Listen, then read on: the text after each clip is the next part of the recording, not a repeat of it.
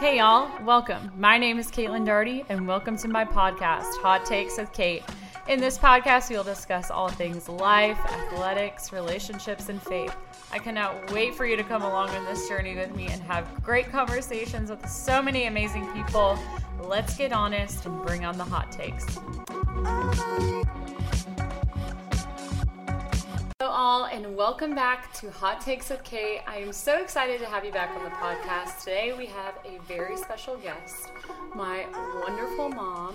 Many of her, many of her friends know her as Shelley, but a lot of my friends know her as Mama D.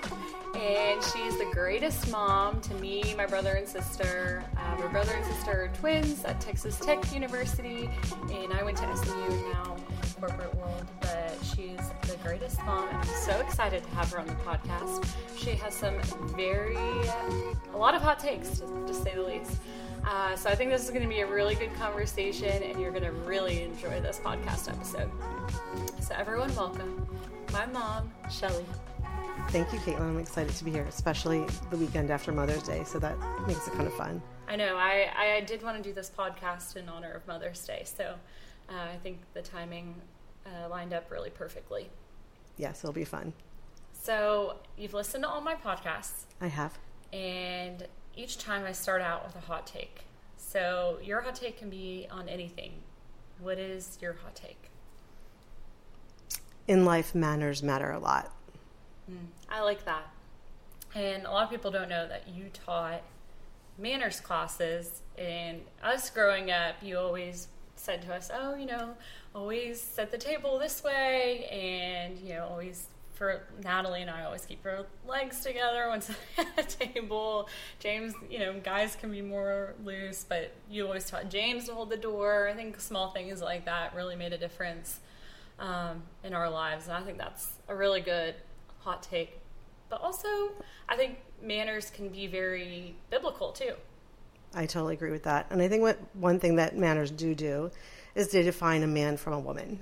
And I think that's really important. And uh, I don't think women should demasculinize a man by playing the role of a man. And I don't think a man should feminize himself by taking on the role of a woman. And I think that's super important to keep that in mind, um, especially if you're living a life according to God and um, honoring His creation. So, so going off of that, what kind of manners should a man be more conscientious of, and what kind of manners should a woman be more conscientious of? Because I think that's probably a lot of people what they would question off that.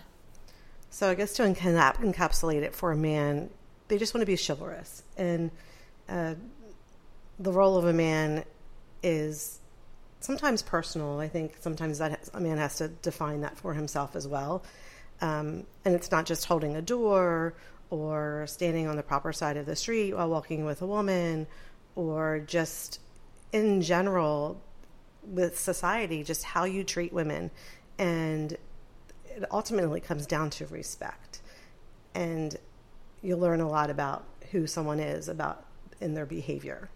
And manners certainly depict that.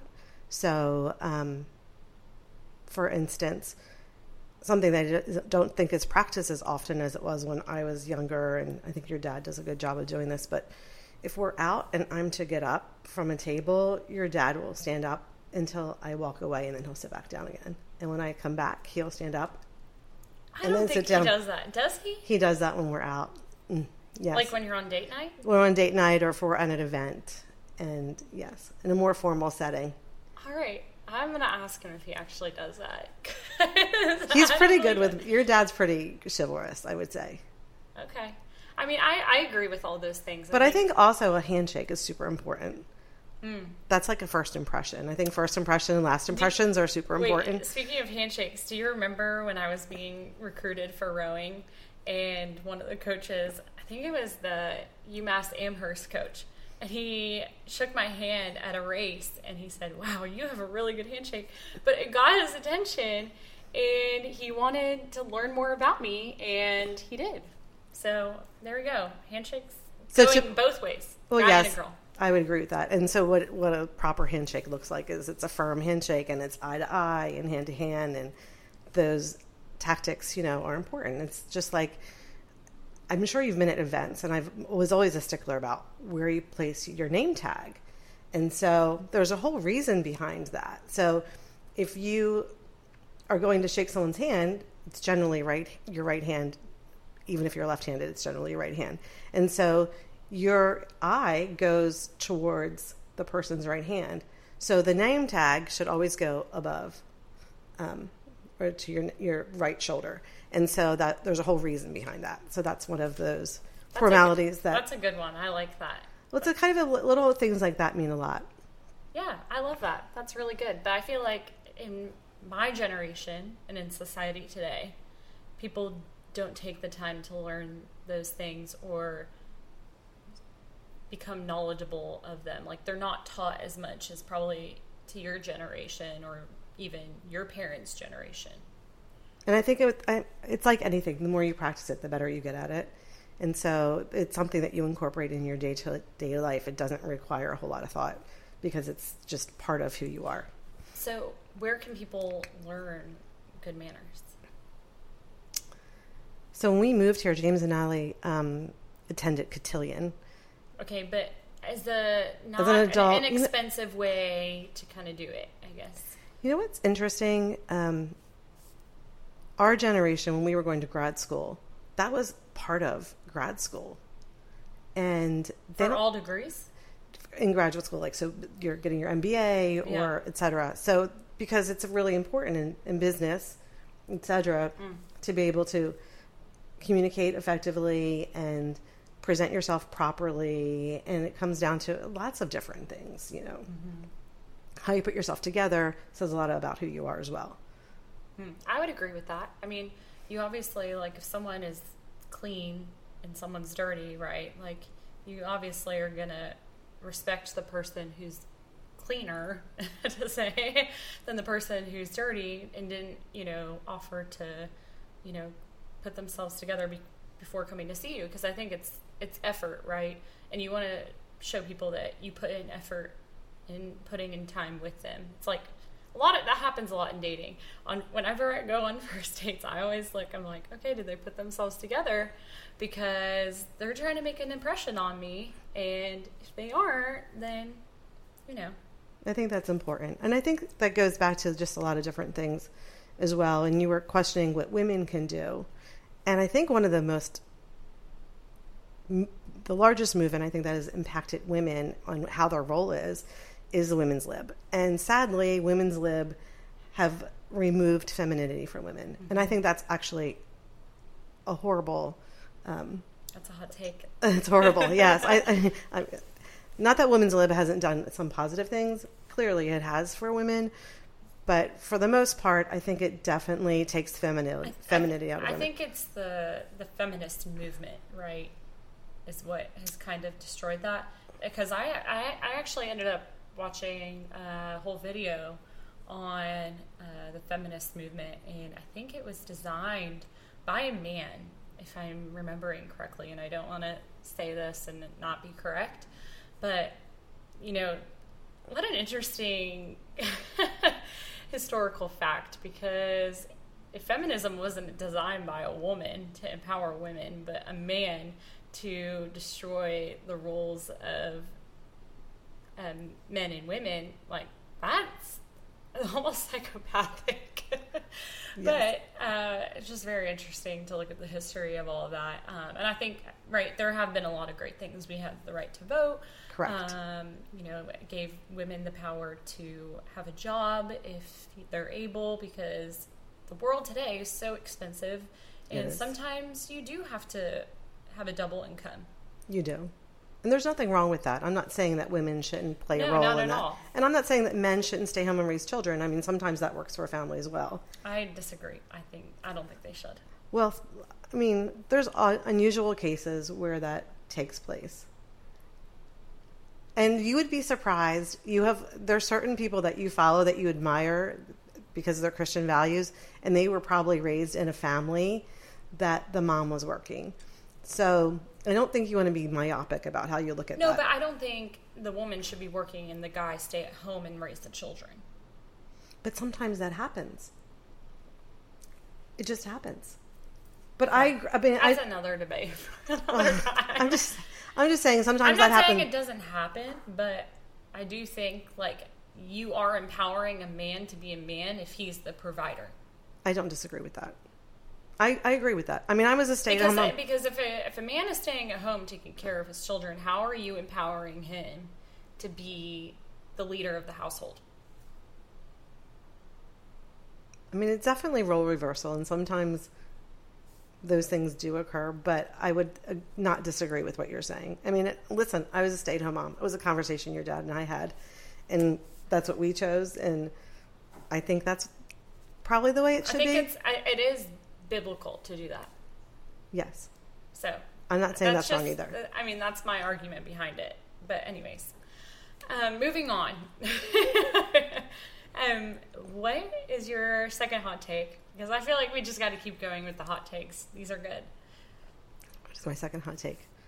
Um, formulate your own opinion and ideas. Don't base it on the bias of another person or, for your generation mostly, social media, I think plays a huge impact on people's mm-hmm. thoughts and opinions. And I think it infiltrates the brain to have a pattern that would not necessarily be super healthy. I think there's better ways to gain information. I would totally agree with that. I think social media. I mean, even you said it. You have social media now. I do have and it. it. Like you get, get on it and you just start scrolling and you just sometimes I think it's horrific. I do actually It's think like- it's horrific. There's so many things that I come across, you know, um, in terms of relationship, you know, and everything is like a quick bite, a sound bite on what something should be or what an opinion is. And I think that is so detrimental to people because it puts an unrealistic, unrealistic expectation on that person. It causes actually a lot more stress and anxiety. Depression is the highest level it's ever been in society. And I think that's due to social media. Oh, 100%. I think even just screens in general. We talk about this. Reading is so good for the mind. It is. and I'm horrible at making time for it because I'm working in front of a screen all day. And then I'm like, oh, well, I want to relax and maybe watch a movie or scroll on my social media that I haven't scrolled on all day or whatever it may be. And I think we're just, it's always screen, screen, screen, screen, screen instead of, hey, how can I help exercise my mind? That's right. uh, which is why I think being in school is so valuable. Now that I'm out of school, I have to try extra hard to exercise my brain. I'm not, you know, reading. I don't have to read books for school. I don't have to do homework. I don't have to do all these things that were helping keeping my mind really sharp.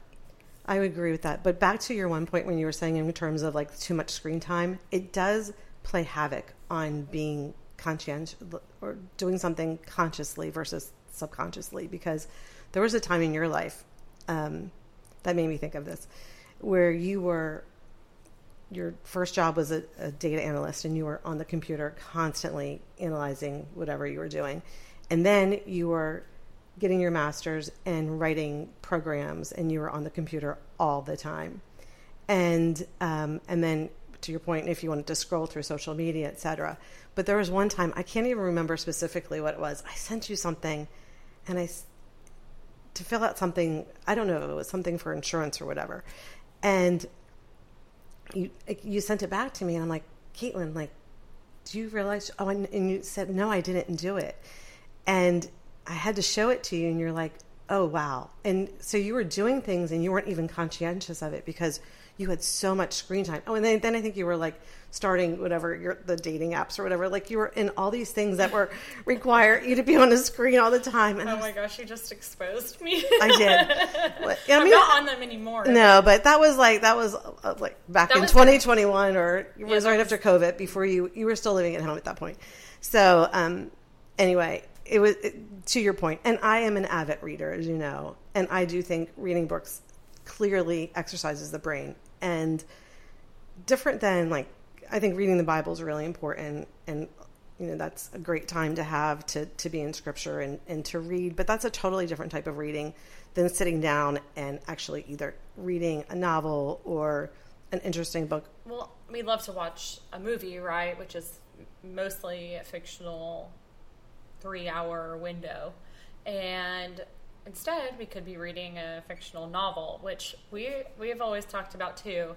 That expands your mind on how to think about things, right? Because you have the ability to think for yourself and you're not you're in silence you don't have anyone speaking to you you have no sounds you can kind of think about what's really happening and you have you get to formulate this whole picture in your head which is going to be different from anyone else's and i think that's just so unique and so beautiful and so cool because uh, God gave us our own unique vision and our own unique mind, and we get to formulate how we think about those things when reading fictional novels um, in a way, and maybe even tie into what we're reading in the Bible per se. Which is true. It's funny. I've been reading um, Emerson's uh, essays recently, and you know I like classic literature, and um, he was speaking about God being omnipresent and omnipotent, and it was fascinating that how time does not change the human condition.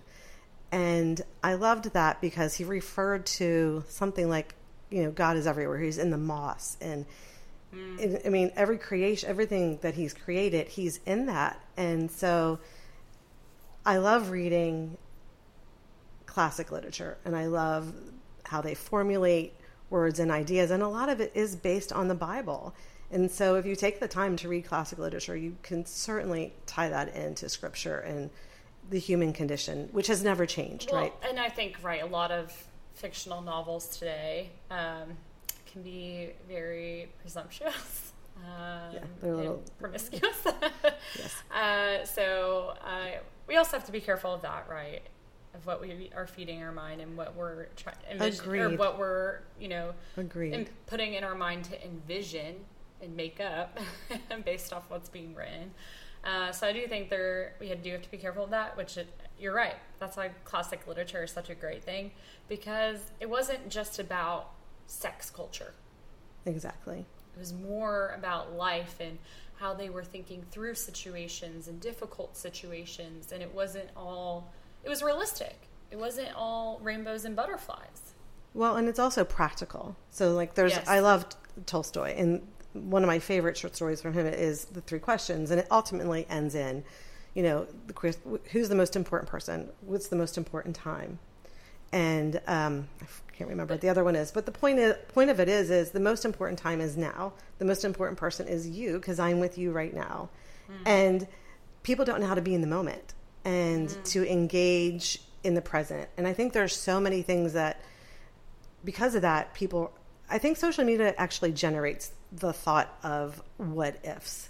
And I hear that a lot um, with James and Natalie and you know their conversations. I'm like, you guys focus on too many what ifs because you have no clue how you're going to respond to something. You may think you have an idea, but where you are in your faith, you know, am I? Where's my faith? Am I? Do I believe that Jesus Christ is my Lord and Savior, or is Jesus Lord of my life? I mean, those two are very different things, right? And so there's lots of people who go through life and know that Jesus is Lord, their Lord and Savior, but He's not Lord of their life. So specifically in church the Sunday that was about um, Jesus is the vine and we are the branch. And so if you think about that, what that really means is um, that we're connected. And so if we're connected with God, the Father, the Son, and the Holy Spirit, all nutrition will flow through a branch for it to grow and produce fruit. And so if we are not connected to God, we're not going to produce good fruit. And so he's going to be constantly pruning us until we're able to produce good fruit. And so that's the difference between having Jesus Lord of your life, God Lord of your life, versus knowing that Jesus, you know, that Jesus is Lord and Savior two different things. And so you have to be able to differentiate that in your life. And that makes a huge difference in how you live. And so, for instance, if you talk about, you know, you wanting to watch something moral or read something moral, it's easy to do that because your belief system and your values come very naturally from God. And you don't have to think too much about it. It just, it's who you are. Yeah. I, I always say salvation is a behavior change because your heart is so convicted and transformed. Not to say like I fail every single day and I sin still every single day. Like my thoughts go elsewhere. Uh, I probably don't treat people the way I should all the time. Like it happens. Like I'm, I, th- I think we do have to acknowledge okay we are only human and god knows that we are going to sin and we're not going to live a perfect life but right. i do think that he's always trying to convict us and change us toward a straight path and the word straight path is repeated so many times in the bible i don't think people understand that and it actually came to me uh, during covid um, and i was really getting into the word uh, and I felt like there was this uh, almost like a void in my life with him. And uh, the word straight path kept sticking out. And I'm like, I need to get on a straight path with him for my life to be on a straight path. And it was really a convicting moment. And I think that's when God truly started to convict my heart. And I started to bear fruit. And Galatians 5 22 through 23, it states the fruits of the Spirit. Mm-hmm. And I really do think that uh, God will convict you of those when He um, is full and uh, dwells within you. I totally agree with you. And that is a great scripture verse to read. I actually read that often. Um, and Natalie and I were memorizing I it. Trying to memorize it. so, I mean, it just, you know, it's like, it's just getting it all straight because you know what it is. And it's like, you know, love, peace, patience, patience forbearance, self control. That's a hard one. Um, but, you know, whatever it is, you just have to be mindful of allowing the Holy Spirit to work through you. And it, and to your point, making a path. Um, I'll go back to something that you used to do when you were younger. So, um, oh boy. well, it's it's educational, and you know I'm an education um, person. So, when you were doing Kumon, I know you had, you'd gone to the. Oh my gosh. Kumon was literally. Can we just talk about how it was the worst thing ever? But it was awesome. On, go on. It was so good. Anyway, for me, for me it was. It was it was awesome. Anyway, but to make a to my point of that is you had gone to the director and you said, "Can I just sit down and do all my work at once?" And she was this small Asian woman, Dr. Wan, and she said, "Caitlin, if you're going into the forest and you are trying to make a path through all this tall grass, if you went through it once, you won't make a path. But if you go through it every day, a little bit at a time, you will make a path to walk through. And so that's kind of like your faith. So if you are constantly working at it and you're making a path, then you, you're clearing a way for the Holy Spirit to work through you, right? So, yes, that makes great sense if that's something that's repeated continuously in the scriptures. Mm, that's really good. I love that. Yeah. So good. Okay. So, I know you have a lot to say on parenting and just faith in general. So, what's your third hot take? Parents should guide their children's faith, not dictate it. Oh, that is that's a very very hot take, and I love it. Elaborate. Well, I was always very conscientious in raising you all not to turn you off to faith, not to turn you off to God.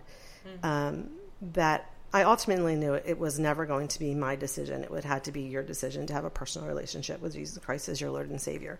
So, um, in some ways, I guess I could have been, I raised you a little confusing in the sense that you were raised in the Catholic Church, which was a promise that I had made to your dad. And um, in doing so, I still had you in a lot of other faith based activities. We, well, I remember us going to was it a Baptist church? Yeah, Vacation Bible School in the yeah, summer. we went to Vacation Bible Bible School in the summer, and we honestly we had such a good time. It was fun. It was they fun. would play like the more upbeat music, and then we would go to Catholic church and be like, you know, this like it's painful. Like, it's painful. And so, uh, no, I do remember doing that stuff and you would open your Bible and read scripture, and we would do devotionals at night. I mean, we always had really good conversations. Um, but that was going to be your own decision what you wanted that to be. And I, I thought it was so interesting when you said to me, the church that you joined and you were getting involved in serving, and you said, "Mom, it's just so interesting." They ask what my parents are, and I tell them that you know Dad's Catholic, blah blah, and that you are supportive of me joining this other church. And I said, a non-denominational, non-denominational church, and it doesn't matter. And there's a lot of misnomers about Catholics. I mean, just because someone's Catholic doesn't mean that they're not in Scripture. It doesn't mean that they don't have a personal relationship with Jesus Christ. It is, a lot of times, it has to do with tradition. And um, people just don't want to move away from that tradition. But it doesn't mean that they're lacking. Well, and I think someone could call themselves, oh, I go to a non denominational church and I go to church and I quote unquote read my Bible. But at the end of the day, like you can't be like, oh, they're saved, they're good. And someone comes in and they're Catholic, but man, the Holy Spirit is dwelling within them and it is exuding out of them in every single part of their life.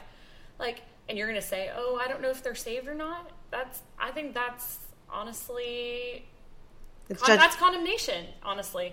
And I think that's wrong. And we should not be doing that. We shouldn't say who is saved and who's not. But at the end of the day, like, how do you do you believe that you are saved? And if you know scripture, uh, Romans 10, 9 through 10, I think.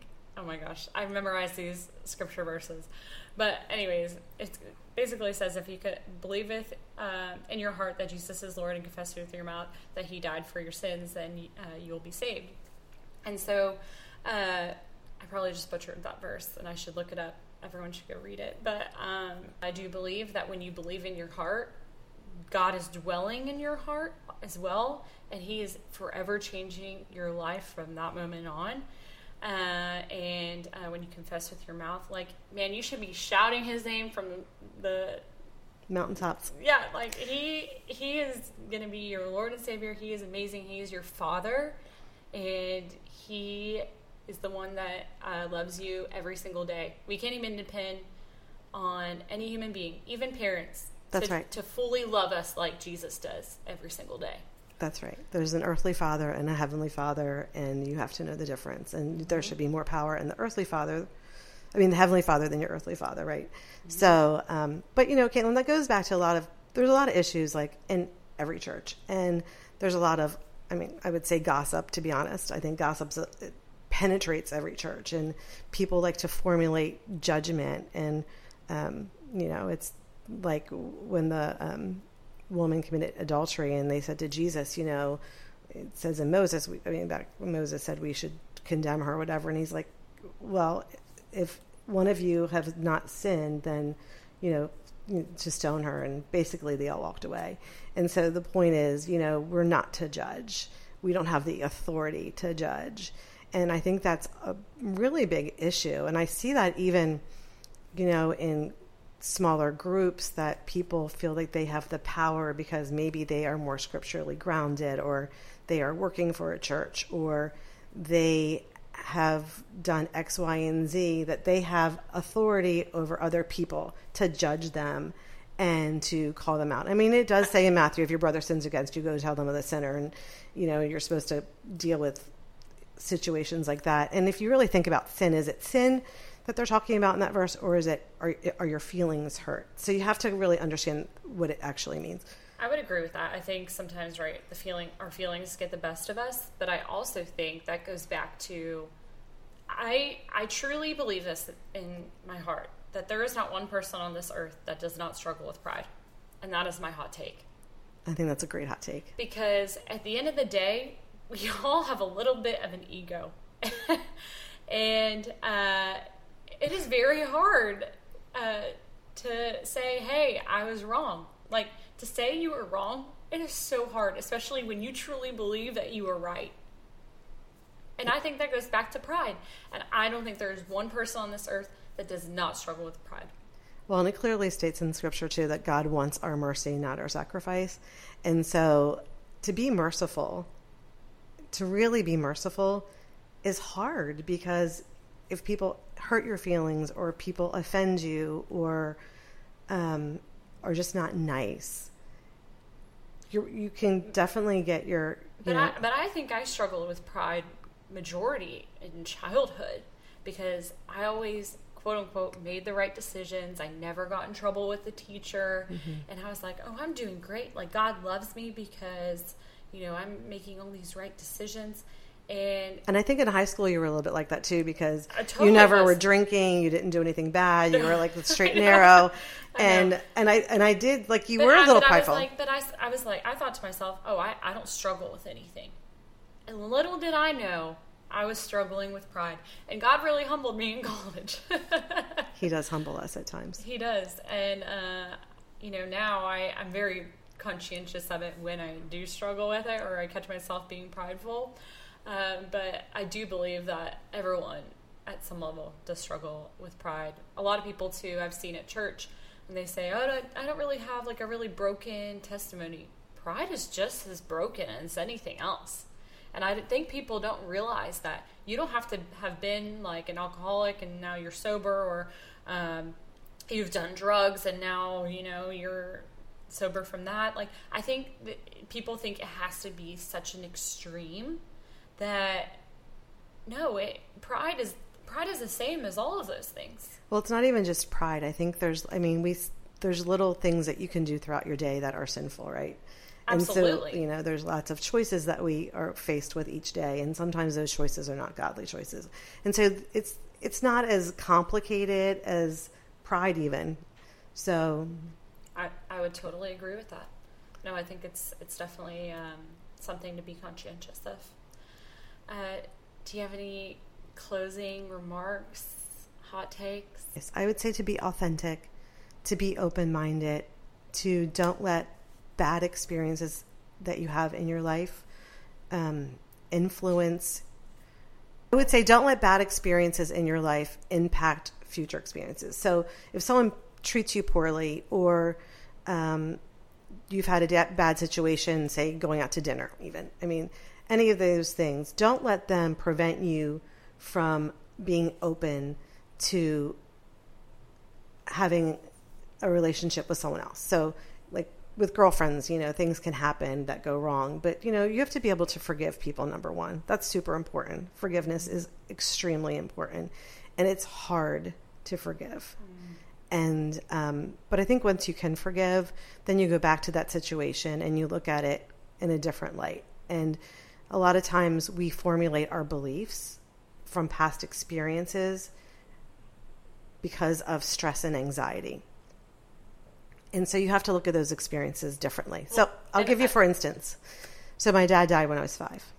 And I watched my dad die, and I was the only one there. And then my mom remarried, and I have an adopted dad. And going through my life as a child, and when milestones, milestones would occur, I would think, wow, I really wish my dad was here. And and I still had my adopted dad. And so later in life, what I did realize is I have two fantastic dads. And I was so focused on my dad dying that it skewed my whole belief system on what I had. I had a huge blessing of two loving dads. And so you can't allow, don't be so focused on the bad thing that happened. Mm. I that was I posted something on social media today. You did, and we talked about it yes, before did. this. Mm-hmm. And uh, I talked about um, this uh, photo came up of me from a social media page where um, people in your conference are nominated for service awards, uh, all other types of honorary awards you can get. And uh, my friend Elle, I'll give her a little shout out she nominated me for this award and I she asked for a picture of me rowing and I sent her this one and little did I know I sent her the one and it was of me in my last college race and a lot of people don't even realize the pain that I was going through at that time. Mm-hmm. I had had a fractured rib, uh, my shoulder, I had a sh- torn labrum in my shoulder, so I had like all this tape all over my shoulder. And that race, my I rowers get blisters all the time. But my Awful. blisters were so bad that weekend. I have no idea why. I mean, I have my whole hand tape. My teammates are laughing at me. I'm like, guys, you have no idea. Like, um, I had to race. They put me in three races that day. They ended up putting me in an extra race, um, knowing I had an injury. And I remember, I think it was the second race. Uh, it was the second or last race, and my arm went completely numb. Like I couldn't, I couldn't I didn't have function over my hand. I couldn't feel anything. I just let out sobbing during the race. I feel bad for the girl in front of me. But uh, I just remember how much pain I was during that time. And I just remember coming back from the race like, God, like, why is this happening to me? Why can't my body do what I want it to do? And I just remember this conviction and people say like oh you know god speaks to me and i, I think he does um, just through discernment. And he said caitlin go and serve me and i'll take care of you. I'll bless you. And so that's what i did. I ended up like going on the weekends during my free time instead of you know going to dinner or to bars or whatever it may be. I didn't really go to bars in college but anyways uh, I wasn't doing what most college kids were doing at the time, and I went and served at a. It was called Hunger Busters, and it's Yes. like basically you pack lunches for um, the kids less fortunate in um, the city. And so I went and did that, and uh, I had to go see the sports psychologist and all these things. And I was just like, God, my body is in so much pain. How am I going to get through the next two years of this? And I said, God, just like either heal me or, or give me some way that I won't be in this physical and mental pain because people don't realize as a college athlete, you are torn down physically and mentally. And emotionally. and emotionally absolutely. I mean i would call you crying all the time.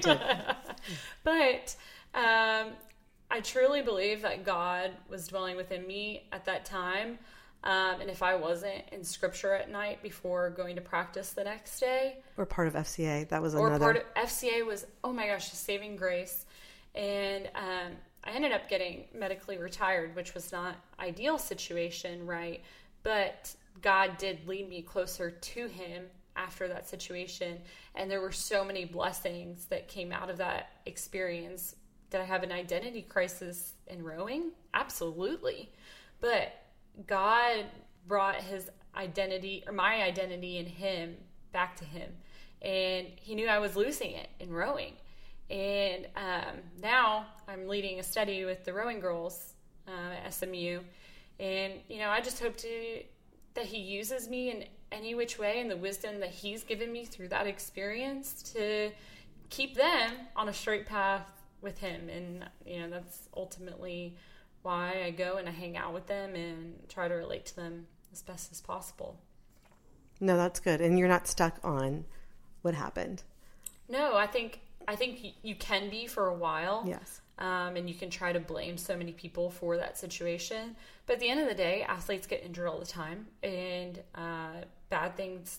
Not bad things. I want to say it's a bad thing. Unfortunate. Unfortunate things can happen, um, and painful situations do happen.